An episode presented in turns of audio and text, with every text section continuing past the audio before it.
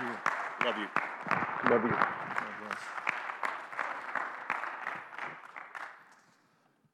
Good evening.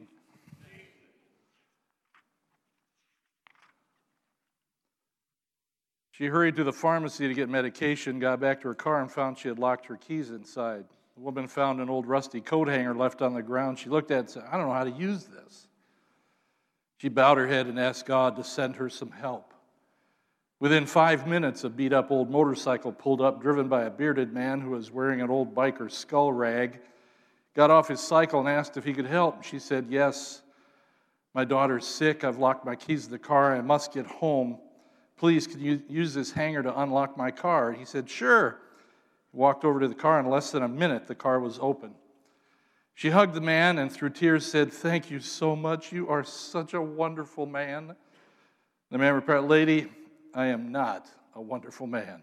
I just got out of prison yesterday. I was in prison for car theft. The woman hugged the man again, sobbing, Oh, thank you, God. You sent help, and he was a professional.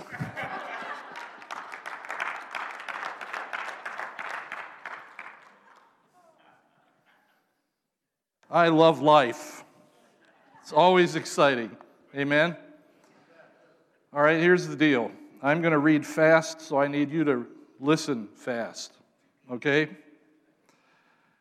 Our first scripture comes from the uh, book of Acts. Whenever, when Pastor Darrell asked me to preach, he gave me the list of all the scriptures. And so it was, it's Acts and uh, 1 John and Psalms and uh, John chapter 15. And as I read these passages of scripture, I'm thinking to myself, now, God, what's the, what's the big idea here? Uh, these are all over the place.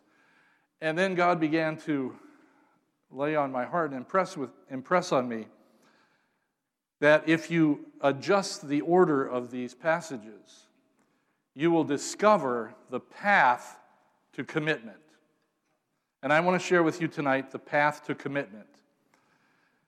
This is going to relate in many ways to the path to marriage. How many of you understand that marriage is a commitment? Anything that involves till death do us part, that's a commitment. Okay, that's commitment. And so I want you to listen carefully because there are four principles that I'm going to deal with as we travel through these scriptures trust, love, worship, and service. And uh, so you just listen, and we're going to go for a ride. All right? Acts chapter 8, beginning with verse number 26.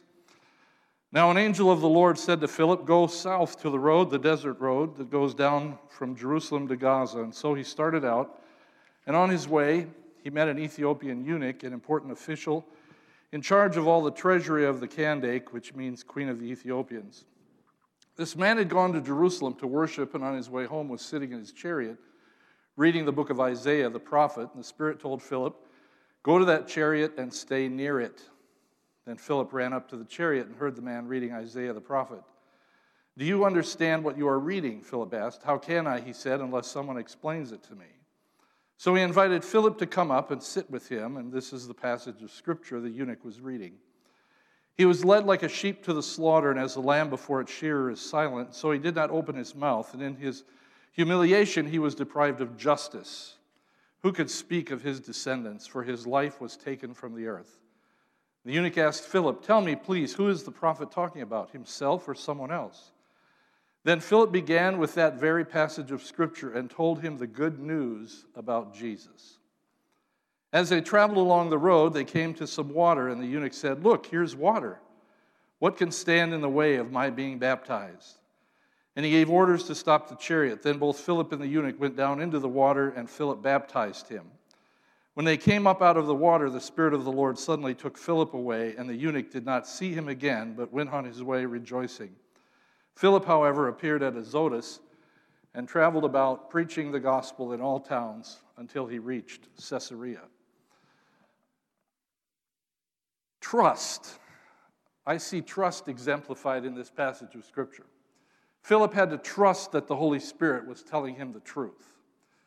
The eunuch had to trust that Philip was telling him the truth. The eunuch had to had to trust Philip that when he baptized him, he wouldn't leave him under the water. That was a big one. So Philip under, began to understand the power of trust. And I want to, uh, in this path to commitment, I want you to understand something that we never, we will never enter into a relationship with someone we do not trust. Amen?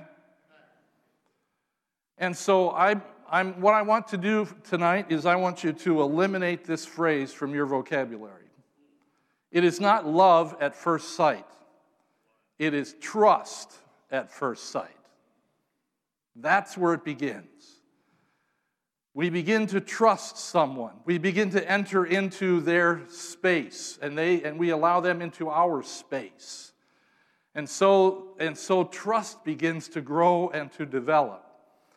And Philip understood that the power of trust in his relationship with God and that Ethiopian eunuch began to learn now to trust the scriptures, to trust in Christ, to trust Jesus. And as a result, there was a transformation that began to take place in his life. Now, once I've entered into a trust relationship, the next step is love. Turn to 1 John 4. 1 John chapter 4. beginning in verse 7. Dear friends, let us love one another, for love comes from God. Everyone who loves has been born of God, knows God. Whoever does not love does not know God, because God is love. This is how God showed his love among us. He sent his one and only Son into the world that we might live through him. This is love, not that we loved God, but that he loved us and sent his Son as an atoning sacrifice for our sins. Dear friends, since God so loved us, we also ought to love one another. No one has ever seen God, but if we love one another, God lives in us and his love is made complete in us. This is how we know that we live in him and he in us. He has given us of his Spirit. And we have seen and testify that the Father has sent his Son to be the Savior of the world. If anyone acknowledges that Jesus is the Son of God, God lives in them and they in God. And so we know and rely on the love God has for us. God is love. Whoever lives in love lives in God and God in them. This is how we this is how love is made complete among us so that we will have confidence on the day of judgment. In this world we are like Jesus. There's no fear in love. Perfect love drives out fear because fear has to do with punishment. The one who fears is not made perfect in love. We love because he first loved us. Whoever claims to love God yet hates a brother or sister is a liar. For whoever does not love their brother and sister whom they have, not, have seen cannot love God whom they have not seen. And he has given us this command anyone who loves God must also love their brother and sister. Now, how many of you have discovered that that's a challenge? How many of you have loved ones? How many of you have unloved ones? We have uh, unsaved loved ones, and some of us have saved or unloved saved ones. You know, it's the world's complicated. Life is difficult. But what does it mean here that love means that we begin to move closer to an individual. And for men, let me give you an insight here. When, you talk, when men talk about love, what they really mean is respect. Okay? If a man comes up to another man and says, I love you, man, I, they get nervous. Say, you know, I respect you. You're a dude. See, that, that changes the conversation completely. Now, now, okay, now we can, you know, let's move forward. But yeah, I, I just discourage that. Now, women, on the other hand, I think they, they enjoy being told that we love them. They just, that's just how they're made. We, they just like to know that they're loved. And love means that I, I heard this definition in college, and I, I've never, never really strayed from it. Love means desiring the absolute best for the other individual. That's love. That's love defined, to desire the very best.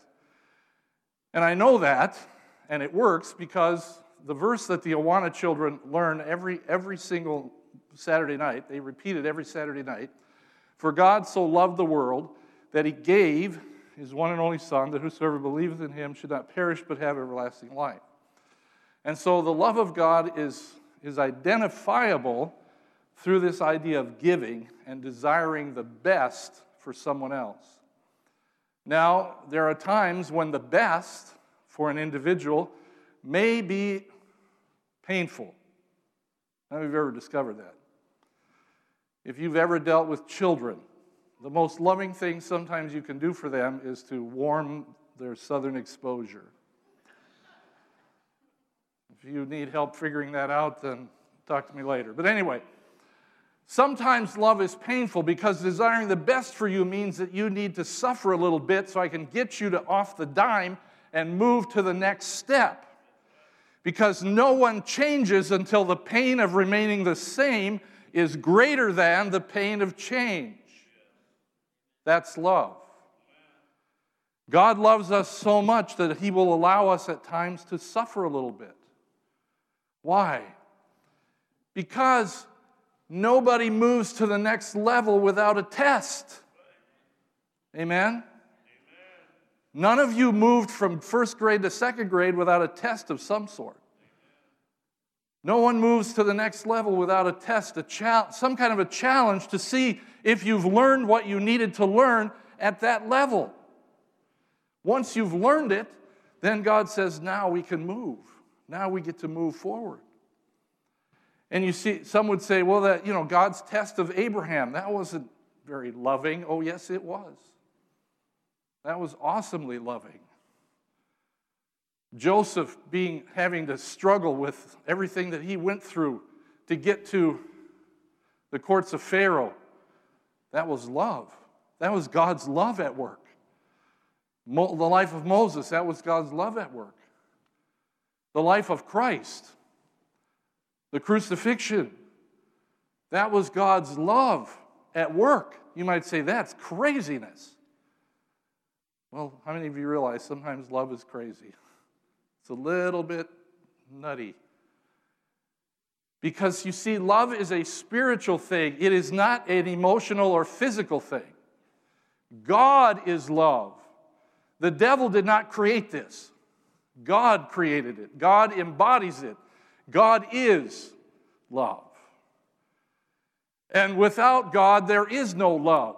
What the world doesn't understand when they use the word love in many times, many, in many cases, it can be re- retranslated lust.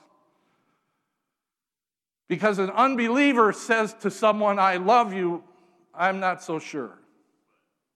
Now that sounds really crazy. I can't believe I just said that. But the world doesn't understand the, con- the true concept of love.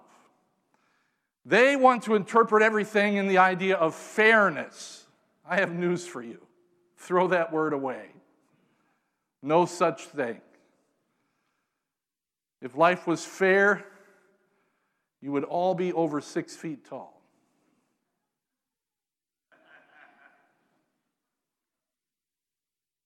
If life was fair, I could go into any store anywhere and actually find clothes that fit me. Most of the time, I go into a men's store and I ask, What have you got in a 54 or 56 long or extra long? They'll go, Nothing. Then change your sign. This is not a men's store, this is a boys' store.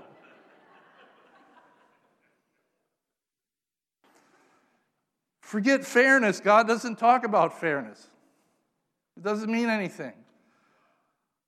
Love, to desire the absolute best for that other individual. The relationship, this whole path to commitment begins with trust. That's where it starts. Getting your friends to trust God, to trust the Word of God, to trust it, not to know it, not to understand it, not to figure it out. Just trust it. Just trust it. Trust me. Because once you enter into the trust relationship, now you're going to experience what love really means. And I can, you know, when I, when I first asked Linda out on a date, I had to trust her that she was going to hopefully say yes.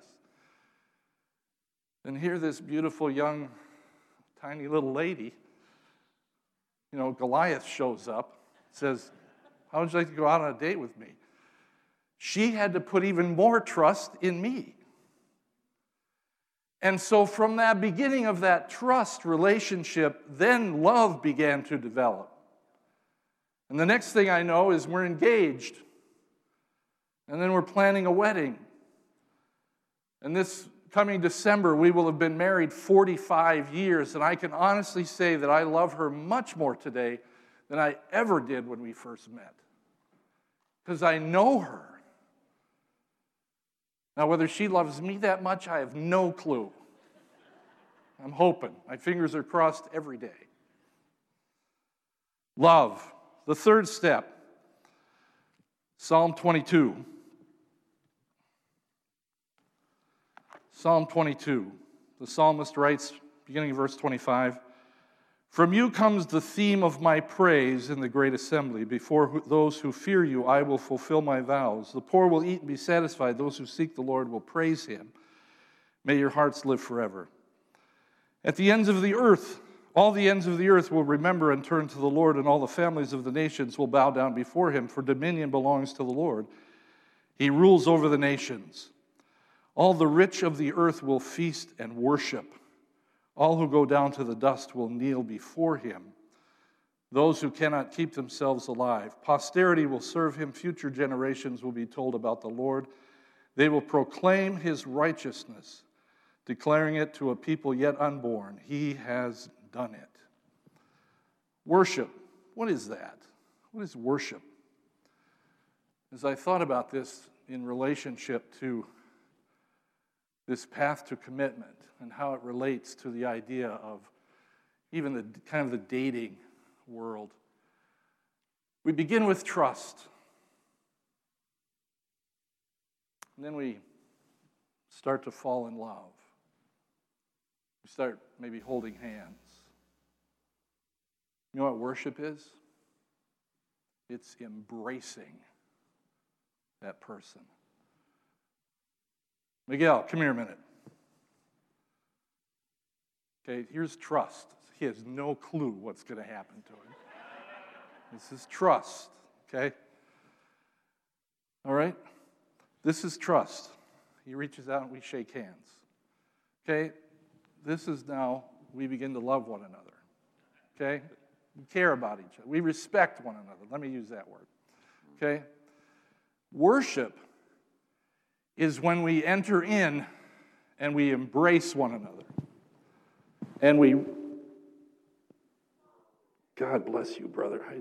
You are awesome. Thank you. I want you to understand something. Worship is embracing God. Worship is coming, thanks, buddy. Worship is coming into the presence of God, not to be impressed with the music. Worship is not to come in and be entertained by the worship team. And God has really kind of convicted me about this. Worship is not sitting through a song service. Worship is when you enter in and you literally grab a hold of the Almighty God and you draw Him into yourself in embrace. And now you can hear the still small voice of the Lord.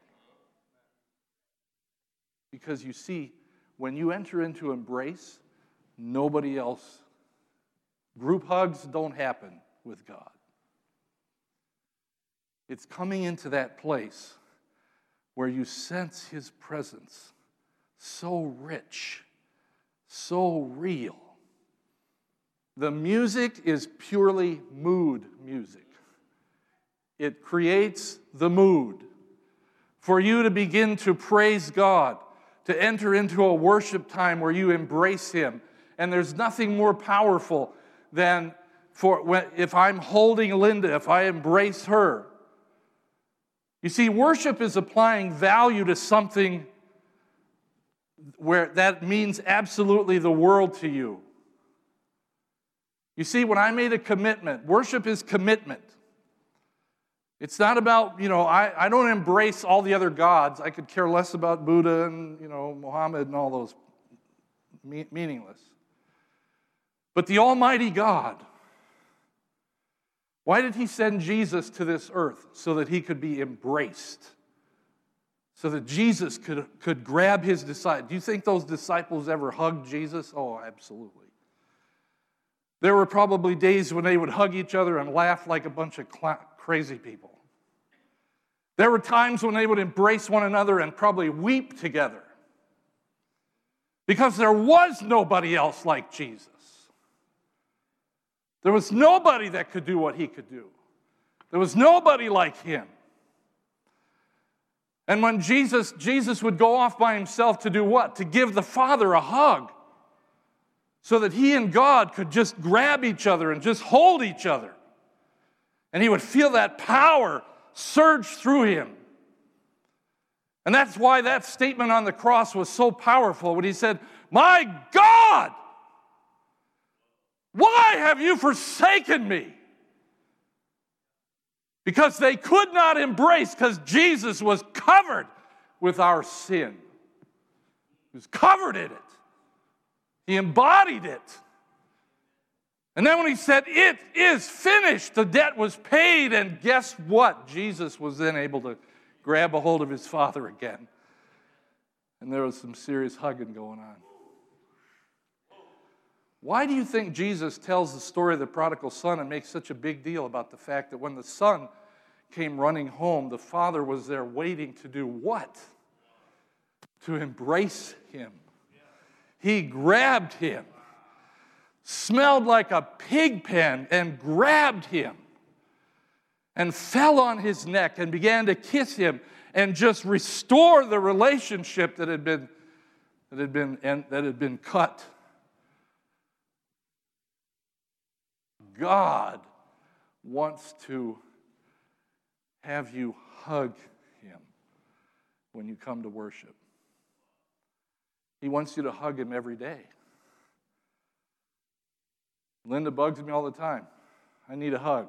Honey, you're fine. You're... Men, do not ever say that to your wife.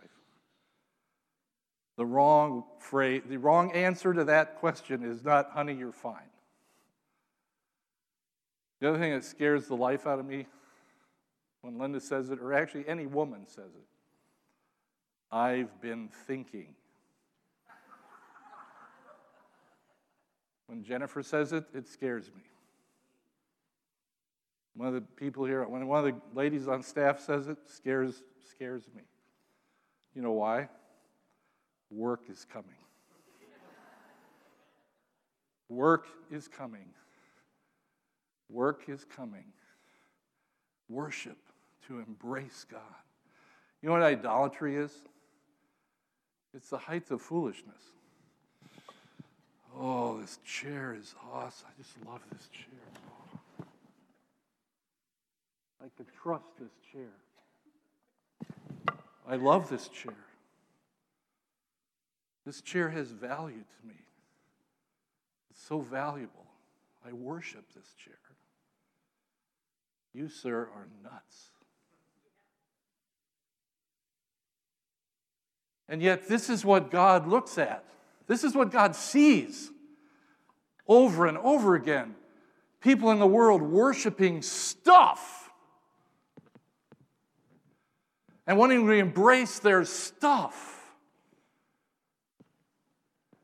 You know, man gets a brand new television. Ah! New set of golf clubs. Ah! Their new car. Come on. God help us. Amen? God help us. When we enter into the sanctuary and we come together as a family, the fact that you're here means you trust God. You're trusting the leadership here at the church. Number two, you love God enough to show up. Number three, don't let worship pass by without embracing God. Don't use that as an oh, finally I can rest. No, it's not a time to rest. It's a time for you to embrace God. Well, I don't know the choruses. Who cares? Hum. Make up words. God just simply wants to feel your embrace. God's not going to run after you and grab you. He wants you to invite him into that embrace. And once we understand the power of trust and of love and of worship, we enter into service. Turn to John. John chapter 15. Jesus speaking here, and he says, the vine, I am the true vine, my Father is the gardener. He cuts off every branch in me that bears no fruit, while every branch that does bear fruit, he prunes so that it will be even more fruitful. You're already clean because the word I have spoken to you. Remain in me as I also remain in you. No branch can bear fruit by itself. It must remain in the vine, neither can you bear fruit unless you remain in me. I am the vine, you are the branches. If you remain in me and I in you, you will bear much fruit. Apart from me, you can do nothing. If you do not remain in me, you'll be like a branch that's thrown away and withers. Such branches are picked up, thrown into the fire, and burned. If you remain in me and my words remain in you, ask whatever you wish, and it will be done for you. This is to my Father's glory that you bear much fruit, showing yourselves to be my disciples. Simply put, fruit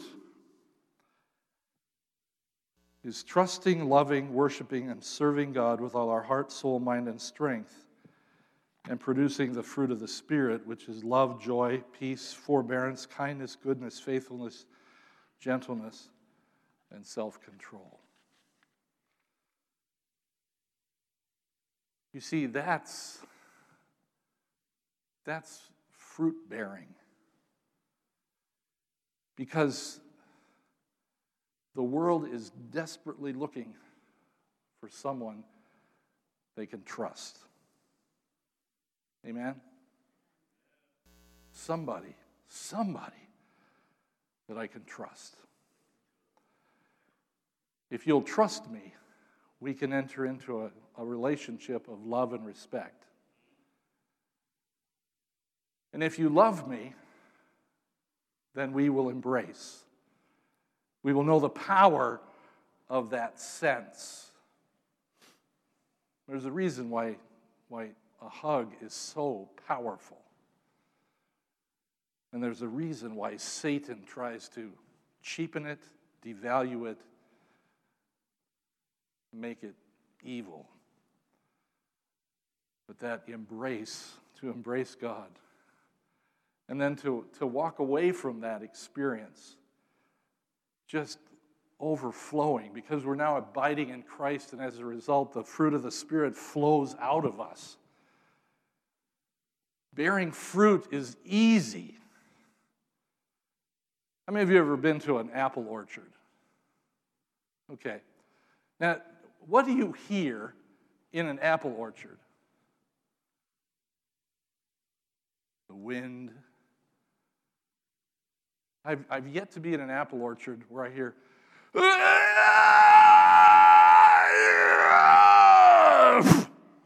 the apple appears. Another apple. It must be simple because you don't hear anything. It just happens. Why? Because inside the apple tree is everything necessary, the resources to generate these phenomenal pieces of fruit. Whose idea was that? God. Once we enter into this connection with God, fruit is automatic. You don't need to pray, oh God, make me more, make me kinder. I'm surrounded by idiots. Help me be kinder.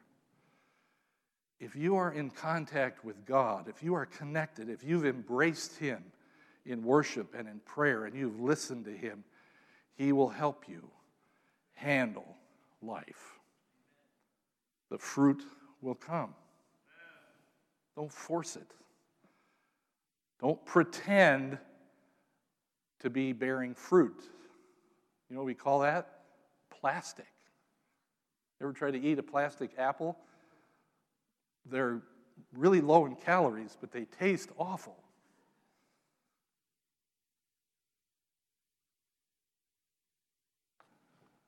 One of my favorite, favorite, favorite old time hymns sounds like this Down from his glory, ever living story, my God and Savior came, and Jesus was his name. Born in a manger, to his own a stranger a man of sorrow, tears, and agony.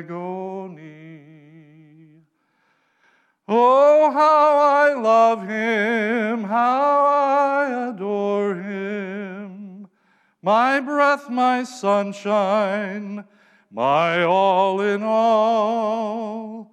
The great Creator became my Savior and all God's fullness dwelleth in him. Without reluctance, flesh and blood his substance, he took the form of man, revealed the hidden plan. O glorious mystery, sacrifice of Calvary and now I know thou art the great I am. Oh, how I love him, how I adore him, my breath, my sunshine, my all in all. The great Creator became my Savior, and all God's fullness dwelleth in him. Hallelujah. Heavenly Father, thank you, God, for coming into my life and allowing me to trust you. And Father, as I trusted you, I began to learn to love you. And the more that I learned to love you, the more I understood the power of worship, and the more I just enjoyed embracing you. Father, embrace my brothers and sisters tonight. Let them feel and sense the power of a godly hug. And then, Father, may we go from this place having reconnected once again with you, Father, to produce fruit worthy of disciples that become so enticing that it will cause other people to come towards us, trust us enough to allow them to experience trusting you, and then they will be on the road and the path to commitment. In Jesus' name, amen. Amen. Amen. Thank you, Pastor.